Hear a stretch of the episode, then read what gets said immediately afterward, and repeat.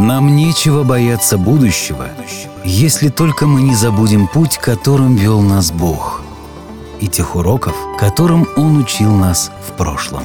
Смело смотри в будущее, вспоминая уроки прошлого вместе с нами. Подкаст «История адвентистов седьмого дня», эпизод номер 16 «Что в имени тебе моем?» 1860 год. В предыдущем выпуске мы поговорили о том, как нелегко было представителям адвентистского движения, соблюдавшим субботу, сохранить своих проповедников на местах. Поскольку труд служителей Евангелия совсем не оплачивался, им приходилось брать паузу в своем служении примерно на 4 месяца в году для того, чтобы зарабатывать средства на жизнь. Их семьи испытывали стресс и большую нужду при такой системе, а точнее при отсутствии какой-либо системы. Именно эти проблемы не позволяли адвентистскому движению продвигаться в хорошем темпе. Мы также видели, что такое положение дел тревожило Джеймса Уайта и других братьев. Они переживали о том, что, несмотря на уверенный рост, движение не могло содержать себя финансово. Поэтому все собрались обсудить этот вопрос на общем съезде, и бум! Рождается систематическая благотворительность, или так называемая «сестра Бетси». Как вы помните, сестра Бетси призывала в среднем откладывать 13 центов в неделю для поддержания работы. Пожертвования были абсолютно добровольными, поскольку адвентисты не находили библейского обоснования для сбора какой-нибудь определенной суммы. В конце концов апостол Павел просто посоветовал верующим приносить дары в церковь по возможности сердца. Другими словами, если в вашем сердце не было четкой уверенности, сколько жертвовать, Джон Андрюс, который помог составить этот план, с удовольствием мог назвать вам определенную сумму. На этом мы и остановились. В данном же эпизоде мы поговорим о том, как это разношерстное движение превратилось в церковь адвентистов седьмого дня. Да-да, в организацию. И этот эпизод является основой трилогии систематической благотворительности, к которой мы приступаем. Если мы уже чему-то научились, так это тому, что зарождение организации является процессом взаимозависимым. Организация появляется только тогда, когда этого требует миссия. Система регулярных добровольных пожертвований подтолкнула движение не только к осуществлению миссии, но и к становлению организации как таковой. То есть, одно дело собираться вместе и иногда жертвовать деньги, если сможешь. И совершенно другое, когда вам говорят, дорогие, а почему бы нам не побудить каждого единоверца регулярно давать пожертвования для осуществления нашей миссии? После таких слов начинаешь задумываться.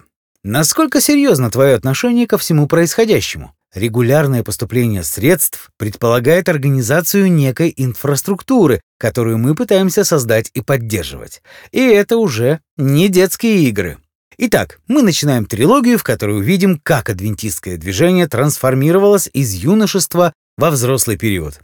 После этого мы поговорим о гражданской войне, поскольку в конце концов речь идет о 1860 годе, и некий человек по имени Линкольн в ноябре будет избран президентом.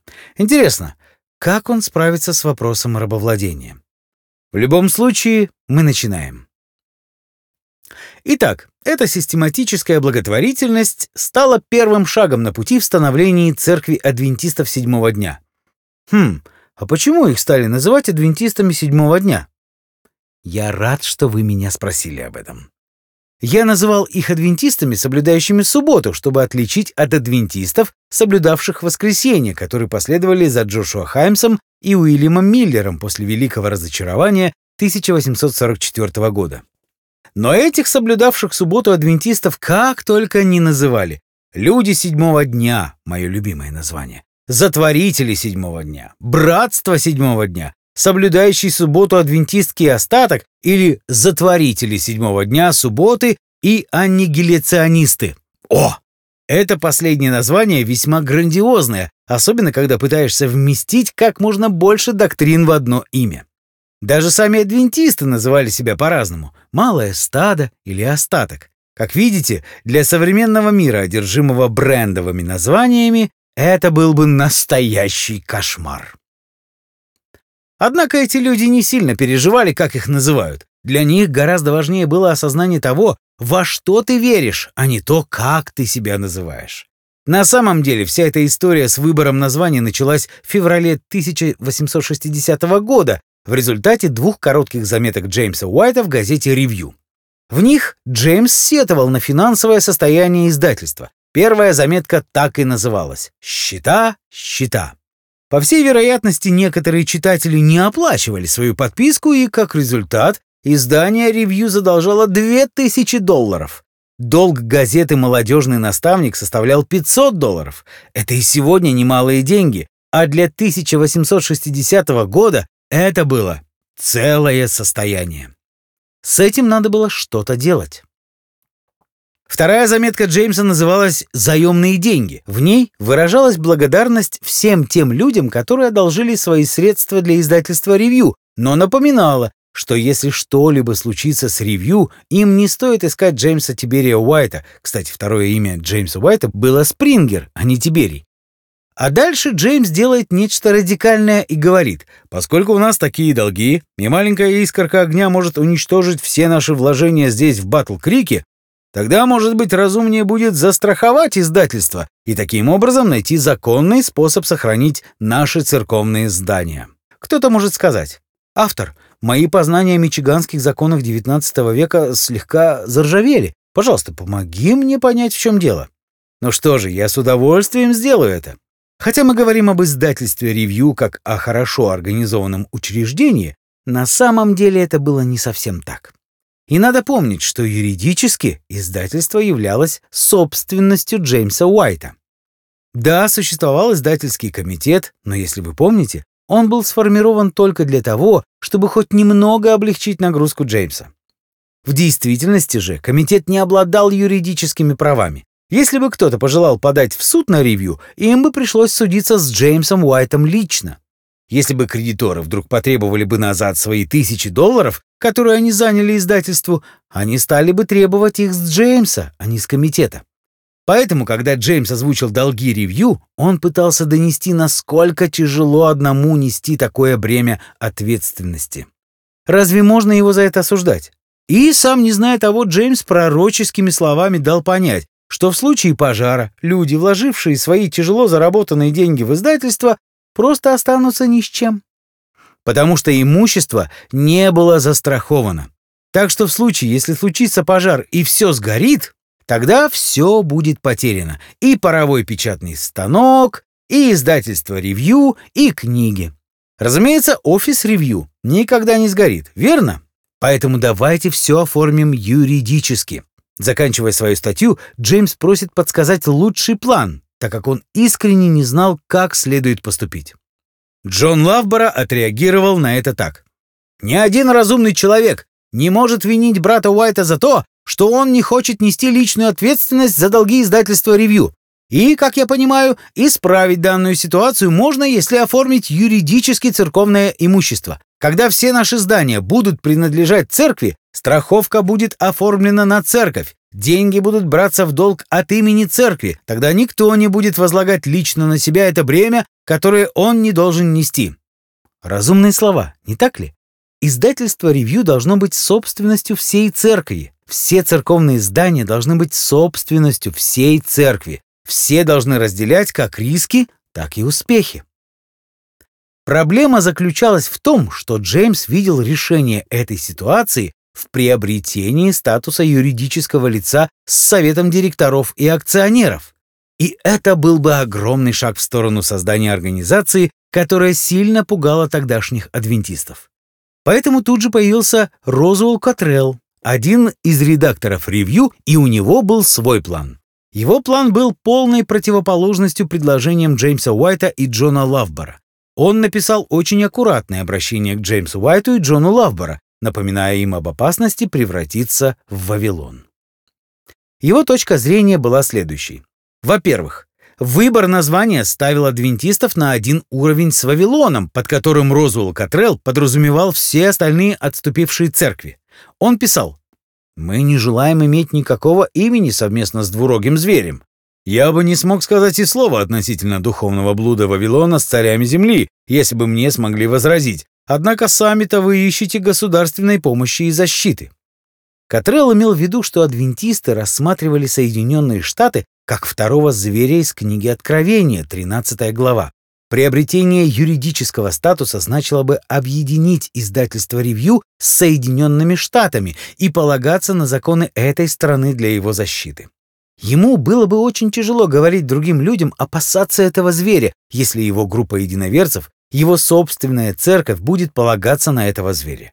Во-вторых, ему в особенности не нравилась идея застраховать имущество. Разве Иисус не собирается вскоре прийти? Не будет ли покупка страховки означать отсутствие веры в его скорое пришествие?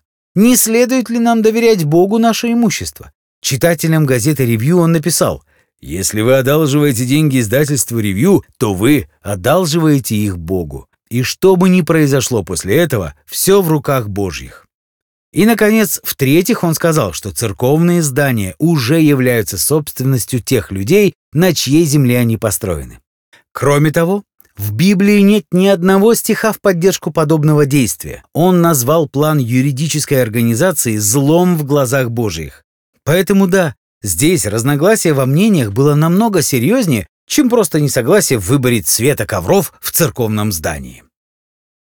Несмотря на все эти высказывания, Катрелл сочувствовал Джеймсу, который нес личную ответственность за все долги издательства и тому затруднительному положению, в котором тот оказался. Однако предлагаемое им решение заключалось в том, чтобы все делали вид, что Джеймс Уайт не несет за все ответственность. И если что-то вдруг случится с издательством, не вините в этом Джеймса. Он писал, «Мы можем доверять друг другу благодаря Господу». И далее он добавляет, «А если кто-то вдруг окажется Иудой, и мы понесем убытки, то мы продолжим доверять Господу». Это был мощный риторический довод. Ведь это так просто. Мы все верим в Иисуса, поэтому мы должны доверять друг другу, и никто никого не обманет и не подаст ни на кого в суд. А если мы не можем доверять друг другу, то в чем тогда смысл нашей веры? Но какими бы мощными ни были доводы Катрелла, они никак не облегчали положение Джеймса Уайта.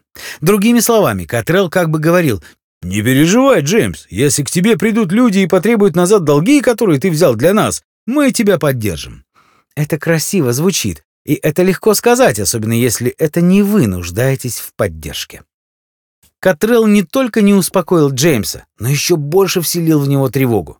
Потому что Катрелл представлял огромное количество людей, и его слова подкрепили ту консервативную позицию, которая в данном случае была всеобщей позицией 10 лет тому назад. Но Джеймс и некоторые другие братья выросли из этого, понимая абсолютную необходимость в построении движения на прочном основании. Реакция Уайта на слова Катрелла была стремительной, прямой и решительной. В самом деле, здесь Джеймс Уайт проявил наилучшим образом свой писательский талант, хотя его прямолинейность некоторым показалась немного резкой. Он начал почти извиняясь за Катрелла, говоря, что это необычный для него способ решения вопросов. Если бы Катрелл говорил подобным образом о субботе, тогда его оппонента обвинили бы его в необоснованности, говорил Уайт. Катрелл написал, что нет библейских текстов, поддерживающих юридическую организацию церкви, на это Уайт написал, что нет текстов Библии и против этого. И более того, нет библейских текстов, поддерживающих еженедельные газеты, паровой печатный станок или издание книг. Но мы всем этим занимаемся. Уайт напомнил слова Христа о том, что так досветит свет ваш перед людьми, но не дал точных инструкций, как это делать. Мы сами должны найти пути, как это делать. В другом месте Джеймс сказал, «Мы считаем опасной идею перепоручения Господу того, что Он поручил нам и просто сидеть сложа руки, ничего не предпринимая».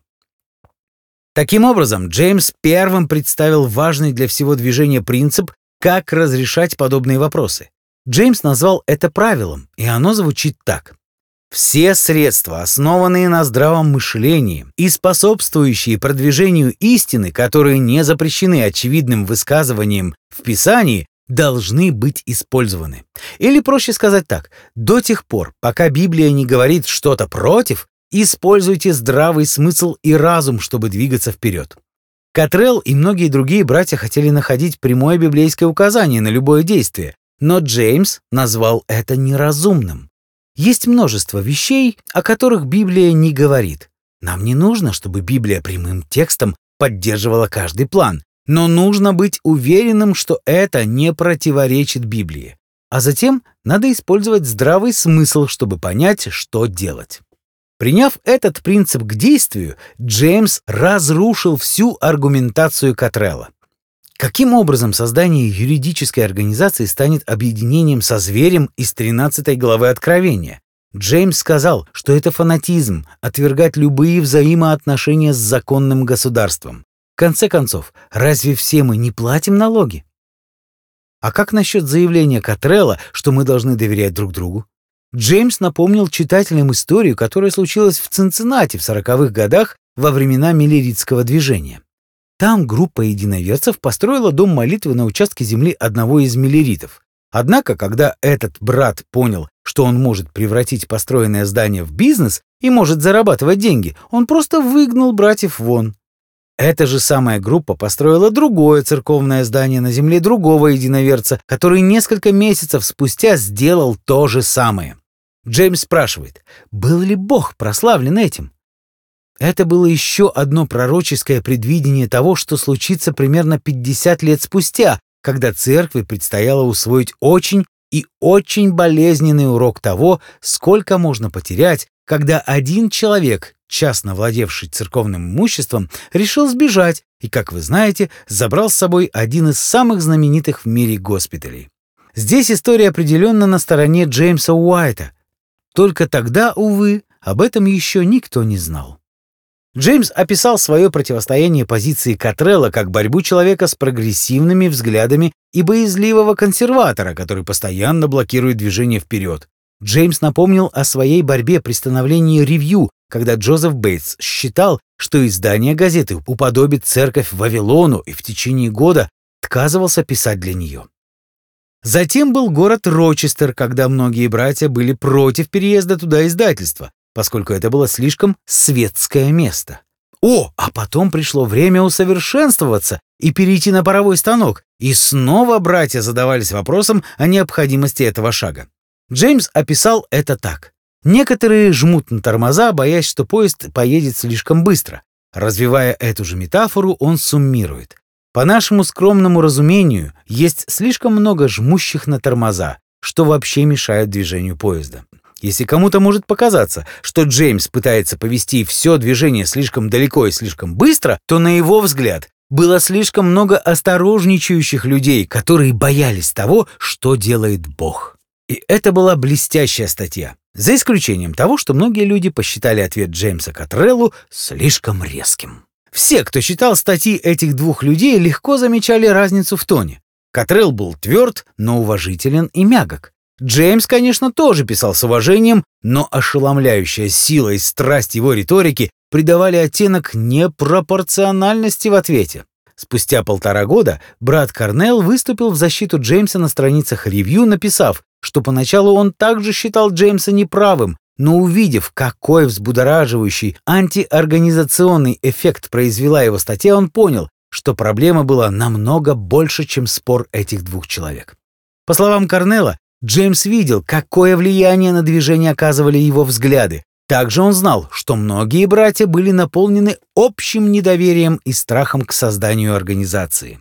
А затем Корнелл делает довольно неожиданный вывод. Если бы не упорство и старания брата Уайта, попытки сформировать организацию оказались бы безуспешными. Этот вопрос обсуждался почти в каждом выпуске ревью в течение следующих шести месяцев после выхода статьи Джеймса. И, наконец, 28 сентября 1860 года была созвана Генеральная конференция. По всей стране общины должны были прислать своих делегатов. Постоянными участниками конференции были Мэйсей Холл, Корнелл, Джозеф Бейтс, как обычно председательствующие на собраниях, Джозеф Вагонер, Джеймс Уайт, Джон Лавбора, Фрисби, Пул, Джон Андрюс, Урия Смит, Джордж Батлер и другие. Затем последовали дни, насыщенные жаркими дебатами. В самом начале некий брат по имени Брекет внес предложение оформить церковь организационно. Затем слово взял Лавбора и предложил оформить организационно в юридическом плане. И Джеймс Уайт, и Лавбора на этот раз предлагали менее агрессивный путь для создания церковной организации, по сравнению с тем, как они делали это в ревью полгода назад. Делегаты разделились на два лагеря.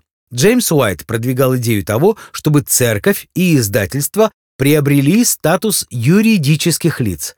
Лавбора, Брекет, Корнелл и Бейтс были в его команде. Джон Андрюс возглавлял другой лагерь, признавая, что он понимает озабоченность Джеймса, но не верит, что пример новозаветной церкви позволяет приобретать статус юридического лица.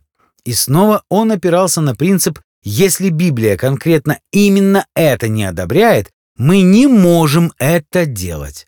И это было основополагающим доводом для этой группы. Но он же предложил и компромисс. Давайте позволим приобрести статус юридического лица с правом владения собственностью только издательству, но не церкви.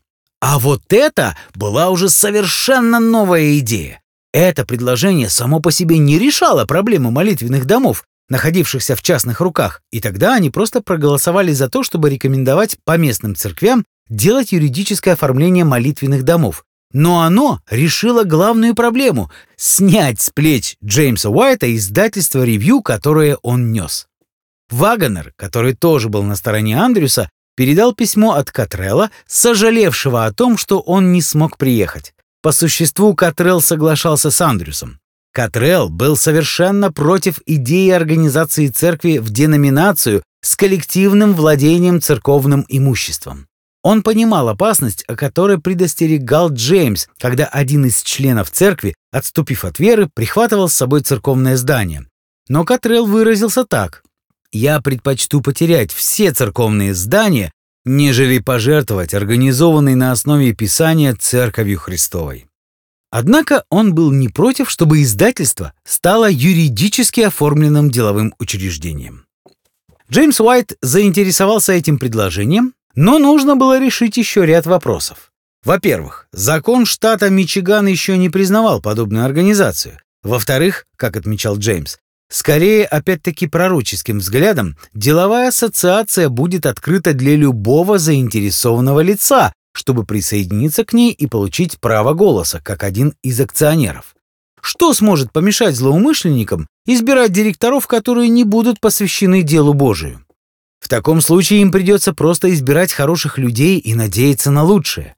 И хотя не все были в восторге от формирования деловой ассоциации, получившей название «Издательская ассоциация адвентистов седьмого дня», но все признали это наилучшим выходом из сложившейся ситуации. Решение было принято единогласно. Как только была учреждена издательская ассоциация, Беккет внес предложение определиться с названием. Название нужно было еще и для того, чтобы юридически оформить собственность, и у каждого было свое мнение по этому поводу. Джеймс подчеркнул памятный момент. Мы даем имена нашим детям через несколько недель или месяцев после рождения. Когда мы только начали наш труд, и дело наше было юным, и мы были не так многочисленны, мы не видели необходимости в этом шаге, но сейчас, мне кажется, дитя уже настолько выросло, что оставлять его без имени чрезвычайно неудобно. Но многие братья думали, что как только они дадут название организации, они станут просто одной из многих деноминаций. Фрисби был против выбора названия, но он также был и против многочисленных и порой странных названий, которыми именовали адвентистов, поэтому он тоже согласился. Моисей Холл, не особо задумываясь об удобстве или изящности, предложил, чтобы каждая поместная церковь называлась «Церковь, поклоняющаяся в седьмой день в таком-то и таком-то месте». Батлер сказал, что он уже не настолько против этого, как был раньше, что уже было хорошо. А Белдин, которому принадлежала церковь в Батл-Крике, сказал, что оставаться без названия, по моему мнению, подобно изданию книг без названий или распространению газет без заголовков. Вы можете удивиться, но самым обсуждаемым названием была «Церковь Божья». Ему отдавали предпочтение Джеймс Уайт и Фрисби. Здесь была логическая простота, явно указывающая на группу верующих, считавших себя восстановителями утерянных библейских истин. Но это название не прошло. Преимущественно из-за того, что уже многие другие группы верующих использовали это название. И сегодня есть такие группы. И еще, некоторым братьям казалось, что оно звучит несколько самонадеянно, как будто бы мы, Церковь Божья или любой, кто не состоит в наших рядах, просто тратить свое время попусту, направляясь прямиком в ад.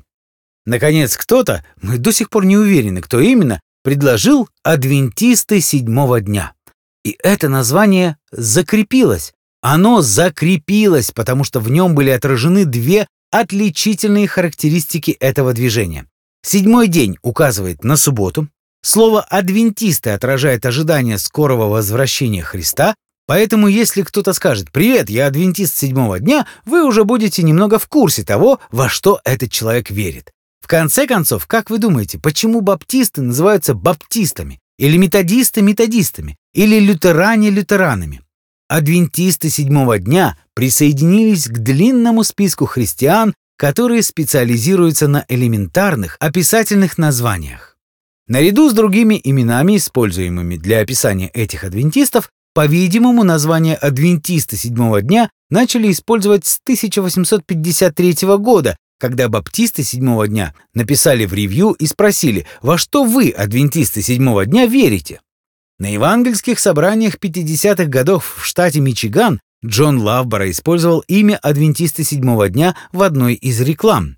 Таким образом, на самом деле во время Генеральной конференции 1860 года было выбрано название, которое было в ходу уже и до этого. Итак, Дэвид Хьюитт внес предложение проголосовать за имя адвентиста седьмого дня. Звучит несколько поэтично, не правда ли? А вы помните, когда Джозеф Бейтс впервые приехал в маленький городок Батл-Крик и спросил на почте, кто самый честный человек в этом городе? Узнав, что такая репутация закреплена за Дэвидом Хьюитом, Бейтс направился к его дому, застав последнего за завтраком. Уже к вечеру того же дня Хьюит был убежден, что это движение истинное.